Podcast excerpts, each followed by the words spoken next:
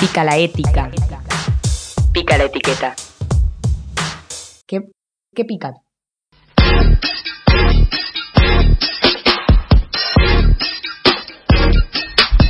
Y seguimos en el aire de F M La Tribu ochenta y ocho punto siete y llegó el momento de conversar con Lara Andrés, de informarnos, que nos cuenten acerca del Observatorio de las Violencias de Género, que tienen el nombre Ahora que sí nos ven. Esta, automáticamente escucho esa frase y se me viene la marcha, las movilizaciones con les pis, las pibas, eh, y ahora que sí nos ven abajo, increíble, recordando un festejo, en este caso... Eh, quiero recordarlo así, cuando fue la legalización del aborto, pero bueno, también hay que hablar justamente de las violencias que sufren las feminidades y las disidencias sexuales. Así que estamos en comunicación con Lara. Ella es licenciada en Comunicación Social de la U B A, especializada en Políticas Públicas y Géneros. Hola Lara, acá te saluda Sabrina y Abril. Hola, eh, ¿cómo estás? ¿Nos escuchás? Hola Sabrina, Abril, ¿cómo andan? ¿Cómo estás? Muy bien, ¿vos? ¿Cómo estás? Bien, bien, todo bien, gracias por el contacto. No, a vos, tan importante esta cuestión de, de relevar información, ¿no? Eh, ¿Querés contarnos? Eh, nos gustaría, bueno, saber, bueno, para quienes están escuchando y por ahí no lo saben, ¿qué es un observatorio? Dale, bueno, eh, el Observatorio de las Violencias de Género, ahora que sí nos ven, así como bien vos recién contabas, viene un poco del cantito, eh, viene, un, viene de la mano de las luchas, ¿no? De, de los movimientos feministas, de los movimientos de mujeres, de disidencias. Eh, nacimos en el dos mil quince, a partir del primer Ni Una Menos, donde de alguna manera pusieron, se puso, pusimos, ¿no? En la agenda pública, en la agenda mediática, el basta de matarnos, el basta de femicidios, y, y a partir de, de ese entonces, donde, to, donde no existían cifras oficiales, eh, cifras que construya el Estado acerca de las violencias de género y específicamente acerca de los femicidios, eh, fue donde, eh, bueno, construimos esta organización donde hacemos un relevamiento eh, de los casos de femicidios que se publican en los medios gráficos y digitales de todo el país. Desde el dos mil quince que venimos haciendo este registro nacional, eh, y también hacemos otros trabajos vinculados, como bien vos decías, con las violencias, con las violencias de género, porque es también una forma de cómo comprendemos, ¿no?, la problemática de la violencia de género, que, que es un fenómeno, pero que se reproduce en, desde, de distintas maneras, de distintas modalidades, que hay una cadena de desigualdades, y nosotras desde nuestra organización tratamos de, de hacer trabajos de concientización, de producción, de producción de información, de producción de estadísticas, como bien vos decías, pero principalmente, o el trabajo que más visibilizamos, es el Registro Nacional de Femicidios, donde eh, visibilizamos esta problemática que es extrema, ¿no? Y que, y que la podemos contar en vidas de hermanas, compañeras, amigas que, que ya no están a causa de la violencia machista. Muchas gracias, Lara. Sí, sin duda es como una manera, ¿no?, de darle voz a esas compañeras, volver a, a traerlas de alguna manera, seguir pidiendo justicia y, y, bueno, seguir poniendo en agenda este basta de matarnos. Y, bueno, ¿crees que el trabajo que realiza el observatorio entonces está supliendo la falta de un accionar estatal? Bueno, yo creo que en parte eh, somos varias, viste, las organizaciones que, que hacemos, el, que tenemos observatorios de violencias de género, que construimos cifras en torno a los femicidios. Creo que es un trabajo eh, que hacemos de alguna manera entre todo el movimiento, eh, para visibilizar y principalmente para concientizar sobre esta problemática, eh, la magnitud de esta problemática, ¿no? Hoy, eh, el último registro que presentamos fueron setenta femicidios, cincuenta y cinco intentos de femicidios, eh, esto es más acerca de las cifras que presentamos, pero que demuestran esta problemática, que es un femicidio cada treinta horas en la Argentina, y que es necesario exponer, ¿no? Es necesario exponer no solo desde las cifras, sino desde la falta, desde la ausencia, desde la responsabilidad del Estado, desde las políticas públicas, qué se está haciendo eh, para erradicar, qué se está haciendo para qué se está haciendo para erradicar las violencias de género, eh, en términos más de mediano o largo plazo, pero qué se está haciendo a nivel urgente, ¿no? Esas mujeres que intentan hacer una denuncia, van a la comisaría y no encuentran el resguardo, no encuentran la protección participación de las fuerzas de seguridad. Es algo que nosotras desde nuestro registro también tratamos de, de registrar, de analizar. Eh, en el último registro que, que nosotras tenemos presentado, eh, en el solo en el diez por ciento de los femicidios tenían medidas judiciales, ¿no?, eh, de protección. En un veinte por ciento habían hecho denuncias y eso no alcanzó para salvarle la vida a esas mujeres. Entonces hay una gran parte de la concientización, sin duda, para poder eh, detectar las violencias a tiempo, pero también hay una parte del Estado donde se tiene que hacer cargo de aquellas mujeres que reconocen, que alertan sobre la violencia y el riesgo que están viviendo, y, y el Estado falla o falta al momento de protegerlas. Claro, sí, es importante, claro, el, el, el accionar que hacen ustedes, el trabajo que llevan a cabo, y también imprescindible eh, las políticas públicas por parte del Estado. Y esto, Lara, que, que me pareció importante, que ustedes, bueno, buscan eh, relevar información que permita denunciar las violencias eh, machistas.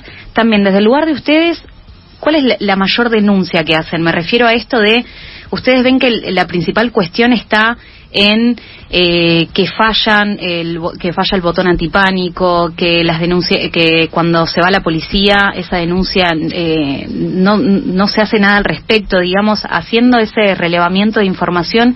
¿Cuál podrías decir, digamos, que es lo que te genera quizás en cuestión personal la, la mayor injusticia? ¿Qué, cuál ves el, el patrón común que se repite, digamos, eh, sí, para que mira sí. eh... Sí, nosotras desde la, desde la organización, tal vez si van a nuestra página web eh, pueden encontrar con registros viejos, ¿no?, en tiempo, pero que nosotras de alguna manera fuimos enriqueciendo en el sentido de las estadísticas que fuimos construyendo. ¿Por qué? Porque, como vos decías, ve, veíamos, observábamos patrones comunes que... decir, que teníamos, entendíamos que había que registrar. En un comienzo no registrábamos y tenían denuncias, y empezamos a ver, también con un trabajo eh, no solo minucioso de análisis, sino también eh, poder detectar esa información y empezar a mostrarla, y empezar también a exigirle de alguna manera a los medios de comunicación que cuenten, ¿no?, que, que cuenten la noticia de los femicidios, que cuenten sobre los femicidios desde un lugar que no sea amarillista, desde un lugar que no caiga en la ficcionalización de cada caso, sino poder trabajar en datos eh, que nos sirvan como para poder construir estadísticas que nos sirvan para luego poder hacer esto, ¿no? Nosotros hacemos un comunicado donde no solo informamos datos, Eh, sino donde también tratamos de hacer un análisis un poco más minucioso y un, en un lugar un poco más de denuncia, ¿no?, de, de qué está fallando, o qué falta, eh, o cuáles son los canales de ayuda, o a qué tenemos que, que ponerle acento. Entonces, en ese sentido, eh, en un comienzo no analizábamos el tema del acceso a medidas judiciales, o del acceso o de las denuncias realizadas por las víctimas, y empezamos a registrarlo, y empezamos a ver que esa es una alerta, y que esa es una alerta no solo de la mujer que intentó acceder a la justicia, sino que también es una alerta de que no está funcionando, de que no está funcionando la justicia, de que no está funcionando las fuerzas de seguridad. Eh, entonces nuestra denuncia es, bueno, capacitación, Ley Micaela, que como ya sabemos es la formación de todos los funcionarios del Estado eh, en perspectiva de género, en violencia de género, y muy arraigados del año pasado en tiempos de pandemia, donde vimos que la violencia de género de, eh, se expuso aún más, como expuso la pandemia, un montón de desigualdades sociales, también expuso las desigualdades a través de la violencia de género. Eh, vimos la falta y la ausencia y la responsabilidad del Estado en esta violencia, que las mujeres en el sesenta y cinco por ciento de los casos lo viven en la casa, y eso es producto de nuestras estadísticas. eh, Alertamos sobre esto y denunciamos sobre la responsabilidad del Estado y sobre las medidas, y lo que necesitamos también que los medios eh, trabajen para poder concientizar sobre estas problemáticas. Entonces podemos ver estos patrones comunes, dónde es eh, la, dónde ocurre el femicidio, y nos sirve, nos sirvió y nos sirve para poder exponer cuál es el lugar más inseguro para las mujeres, cuál es el, logro, el, el, el lugar más riesgoso para la mujer, que es su propio hogar. Y esto vino también a desmitificar algo que, que bueno, eh, que, que a nosotras nos enseñaron desde muy chicas, ¿no? El cuidarnos en la calle, el cuidarnos de los extraños. ¿Y quién es el agresor? En un ochenta por ciento el agresor forma parte del círculo íntimo de la mujer. Entonces es empezar a a, a romper esos mitos con números, con estadísticas, con casos reales, con rostros, porque los números que nosotros tenemos son vidas, son personas.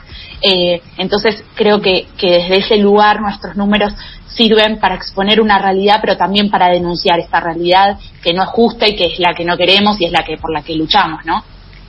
Sí, muy importante eso, denunciar, exponer y, y que los medios de comunicación, tanto los medios como el Estado, puedan eh, hacerse cargo de esta situación y también mismo, por supuesto, eh, la sociedad al alertar esta injusticia.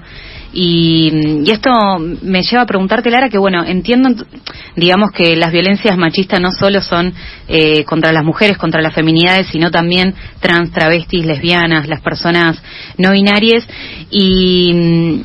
Y, un, y una consulta, digamos, eh, ¿hay una diferencia entre decir violencias por razones de género y violencia de género? ¿Hay alguna diferencia ahí? No, no, no, no creo que haya alguna diferencia eh, en términos sintácticos. Sí, uh-huh. Me parece que es importante mencionarlo, por lo menos desde lo que nosotras hacemos en nuestra organización. Nosotras hacemos un registro nacional de femicidios, que es el asesinato de las mujeres eh, cis eh, por razones de género. Intentamos, y este eh, es el momento donde me gusta también utilizarlo para hacer esta la, la denuncia, intentamos hacer un registro de trans y travesticidios, eh, transfemicidios y travesticidios, y no lo logramos, lo seguimos haciendo, pero no lo logramos. ¿Por qué? Porque acá vemos cómo hay una interseccionalidad en las violencias por razones de género o las violencias de género. No es la misma la situación de la violencia de género que pueda atravesar una mujer cis que una que una mujer trans, que un chico trans. Entonces, eh, como, lo, como, como también no es la misma la violencia que puede recibir una mujer cis eh, en, en, un, en cierta provincia, en cierta intendencia, en cierto lugar del país, en, en una zona urbana, en una zona rural, que una que una mujer trans. Bueno, esto es la interseccionalidad, ¿no? Poder comprender cómo en, la, en las violencias de género eh, intervienen, se entrecruzan un montón de otras violencias u otras desigualdades sociales. Eh, esto lo, lo quiero dejar bien marcado porque nosotras desde nuestra organización intentamos hacer el, el trabajo de un registro de travesticidios y vemos cómo eh, aparece esta interseccionalidad, porque si bien desde el dos mil quince los femicidios eh, tienen una agenda pública, aparecen en la agenda pública, en la agenda política, ¿no? Eh, Cuando vemos a una ministra o a un presidente de la nación saliendo a decir basta de femicidios, vemos que está en la agenda política, vemos que está en la agenda mediática, y lo vemos en los últimos casos, ¿no? Que, que se suelen difundir, que suelen rebotar en los medios de comunicación, porque está bien, porque es algo que ya no se tolera más, y vemos cómo los medios reflejan esa sensación. Después podemos eh, ver si está bien o mal cómo le comunican, ¿no? O de qué manera comunican eh, esa información, o de qué manera comunican los casos de femicidios, pero ahí están en la agenda pública. Sin embargo, los travesticidios, los transfemicidios no están en la agenda pública, no están en la agenda mediática, ¿no? Es algo que más desde los medios populares, bueno, F M La Tribu eh, eh, es uno de los ejemplos, ¿no? También es un lugar donde fue nuestra casa durante un tiempo, eh, digo, desde los medios populares, de los medios comunitarios sí, pero en los medios más eh, masivos, en los medios mainstream, no vemos eh, cómo, eh, sí, cómo tratan, porque directamente no tratan la violencia. Claro. Cifras de, de travesticidios no... No, no, nosotros no hasta la fecha tenemos dos, y eso no es un, no podemos armar un registro, no podemos armar estadísticas por dos casos, porque además sabemos que ocurren, que ocurren violencias a, a las personas trans, a la comunidad L G B T Q más, y los medios no lo toman. Y esto es un claro ejemplo, lo, lo último de lo que estamos reclamando desde las organizaciones, desde los medios populares, eh, es la aparición de Tehuel, ¿no? La aparición, sí. Pero también, ¿dónde están los grandes medios de comunicación? Informando esto, toman, sí, y respetando, claro, su identidad. Tal cual, y cómo algunas vidas valen para los medios de comunicación y cómo otras vidas no valen, eh, porque Tehuel no está en los medios gra en los medios masivos de, de comunicación, no está en, no está en la televisión. Eh, entonces, es, eso es un claro ejemplo de la desigualdad. Eh, y cómo necesitamos una comunicación eh, inclusiva, una comunicación efectiva sobre todas las violencias de género y no solo el caso de la violencia de género extrema que son los femicidios, ¿no? Sí, sí, sí. Eh, poder alertar y poder trabajar en la concientización de todas las violencias de género a todas las identidades. Claro, que, que la base y la estructura siempre sigue siendo el patriarcado. Y Lara, ustedes desde su parte también hacen, digamos, ¿sentís que les faltan a ustedes algunos recursos, algunas herramientas en cuanto, que me imagino esto, ¿no? El tema de, de los travesticidios, cifras que no pueden recabar o quizás eh, cifras también en los femicidios que, que no se cuentan porque lamentablemente a veces los números son más de los que conocemos y, y esto ustedes cómo lo viven? ¿Sentís eso que les gustaría llegar mucho más a otros territorios, por ejemplo, poder recolectar sí. más información todavía? Sin dudas, porque nuestra nuestra fuente, ¿no?, son los medios de comunicación. Entonces, por eso también parte de nuestra de, de, de, de lo que nosotras denunciamos, exigimos, también está dirigido a los medios de comunicación, ¿no?, a los formadores de opinión, porque no solo es nuestra fuente, sino que también entendemos que es el gran medio el que puede ayudar a, a concientizar sobre esta problemática. Como vos decías, la estructura es el patriarcado. Bueno, vayamos hacia la estructura. Si nos quedamos en los casos de violencia extrema, donde podemos, donde está, donde es súper valorable haber llegado a la agenda pública o a la agenda mediática, pero pero luego vemos cómo se reproduce, ¿no?, ese, ese caso, y donde se reproduce la, distintas violencias, ¿no?, porque eh, la violencia de género, el, el, el patriarcado, como siempre decimos, es un iceberg, ¿no?, el femicidio es la punta extrema de ese iceberg, es la punta que se ve, pero detrás de esa punta del iceberg hay un montón de, de violencias y de desigualdades que son más sutiles, eh, que son más invisibilizadas y que los medios de comunicación no solo no concientizan, sino que muchas veces lo reproducen. Ejemplo, el caso Eh, de la niña que fue secuestrada en la ciudad de Buenos Aires, que no que no decimos el nombre para para no violar la intimidad, ¿no?, después de lo que hicieron los medios de comunicación, que donde agarraron ese caso, donde donde puede servir para para encontrar, pero después vemos cómo se terminó culpabilizando, se empieza a culpabilizar a la madre, entonces siempre aparece la mala, la buena víctima, ¿no?, quien eh, y eso al fin y al cabo termina sosteniendo este iceberg de las violencias. Entonces, cuando nosotras pedimos a los medios de comunicación o cuando exigimos Ley Micaela, ¿no?, y eh, capacitación, formación, es también para los periodistas, ¿no?, Ley Micaela para los medios de comunicación, para que puedan incluir en sus prácticas, eh, en el periodismo que hagan, eh, perspectiva de género, ¿no?, una mirada interseccional para poder empezar a comprender la magnitud de esta problemática, poder empezar a comunicar y que las audiencias, ¿no?, los, los que estamos del otro lado de la pantalla o del otro lado de la radio, podamos tener un acceso a la información, un acceso a la comunicación eh, eh, de forma sin viol- de forma libre de violencias, en una comunicación con igualdad.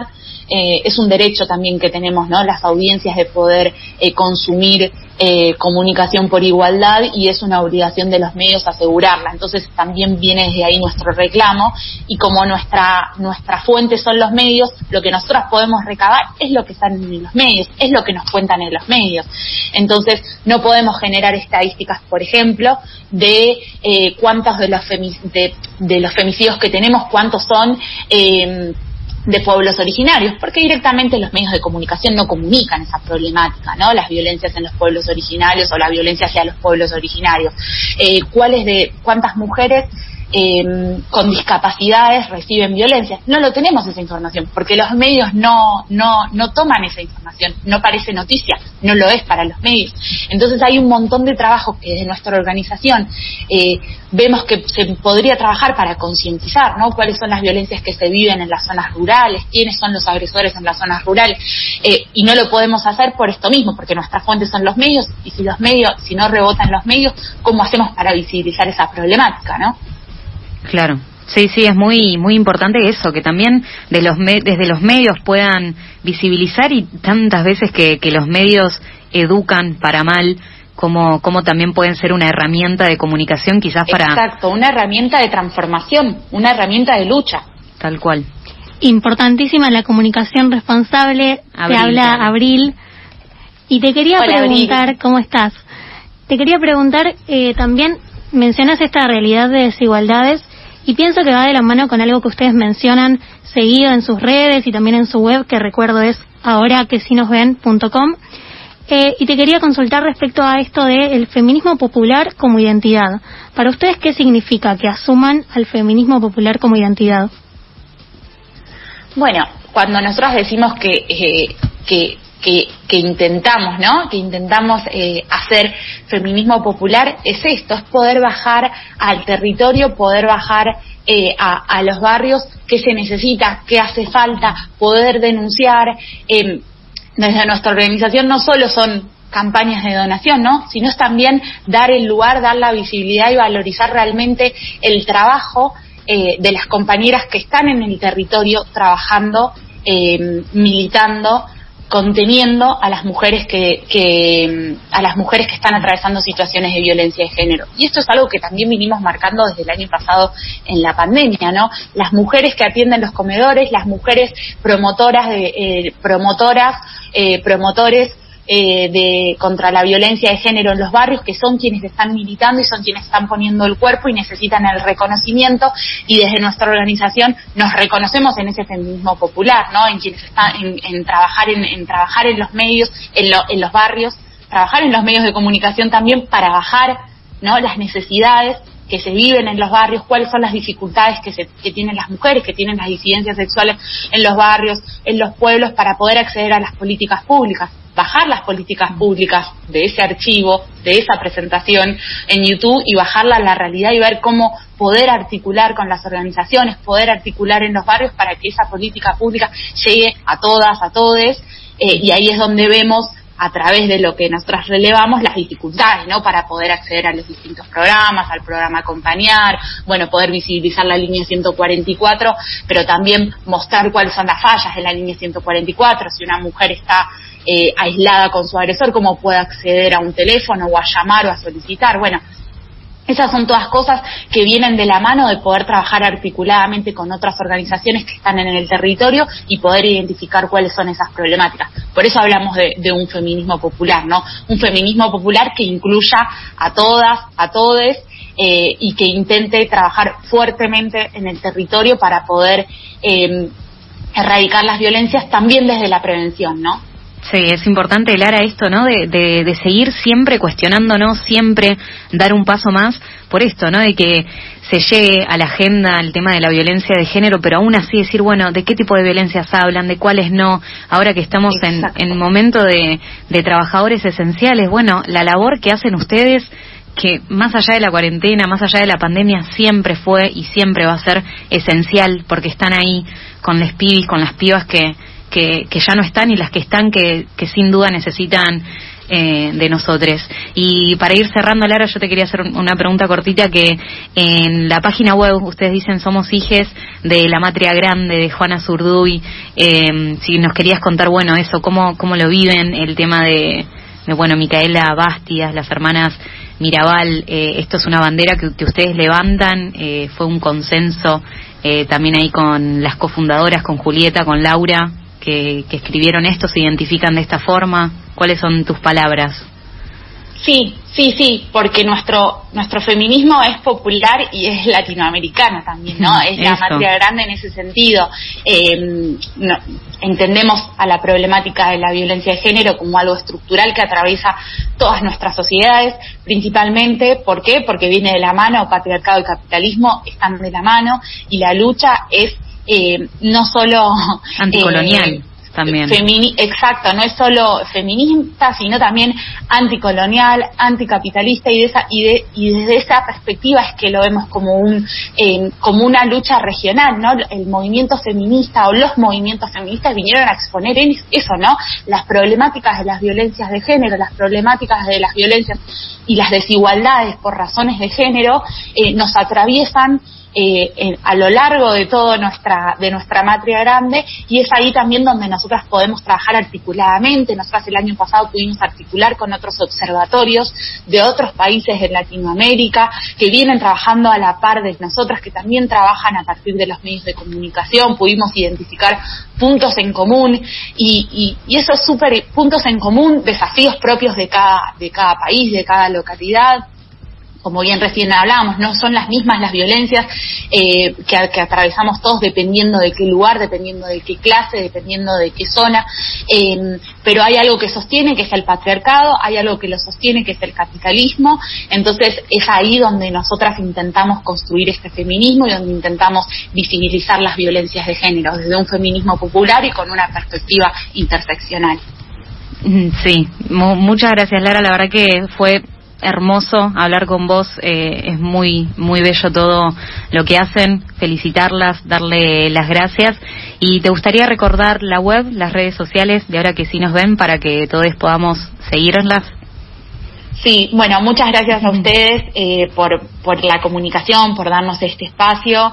Eh, bueno, a F M La Tribu, que siempre está comprometida, ¿no?, con las luchas, eh, con las luchas no solo de los feminismos, sino con las luchas en general, ¿no?, por los derechos humanos siempre. Eh, nuestras redes sociales, ahora que si nos ven punto com punto a r, es nuestra página web, y después por Instagram nos pueden encontrar por arroba ahora que si nos ven, y Twitter ahora, ahora que si nos ve cuatro, eh, donde, como contaba yo al principio, eh, hacemos este registro de femicidios, pero también tratamos de comunicar otras violencias, otras campañas de comunicación. Tenemos un recursero donde tratamos de De, de hacer de alguna manera eh, más visibles las políticas públicas, más accesibles, ¿no?, para poder entenderlas. Eh, también un recursero para E S I en las aulas, así que los invitamos a que nos sigan y a que vean, que vean nuestras producciones. Muchas gracias, Lara, la verdad que da mucho más para, para hablar, te agradecemos, ojalá podamos volver a estar en, en contacto con ustedes. Te mandamos un beso enorme, mucha fuerza, y todos juntos, y que aparezca Tehuel. Y me, tal cual, eh, estamos en comunicación, nos cuidamos, nos cuidamos del, del COVID y también del machismo, así que nos vemos. Te abrazo, gracias. Bueno, chao, chao. La teníamos a Lara, integrante del Observatorio de las Violencias de Género, ahora que sí nos ven. Pica la etiqueta.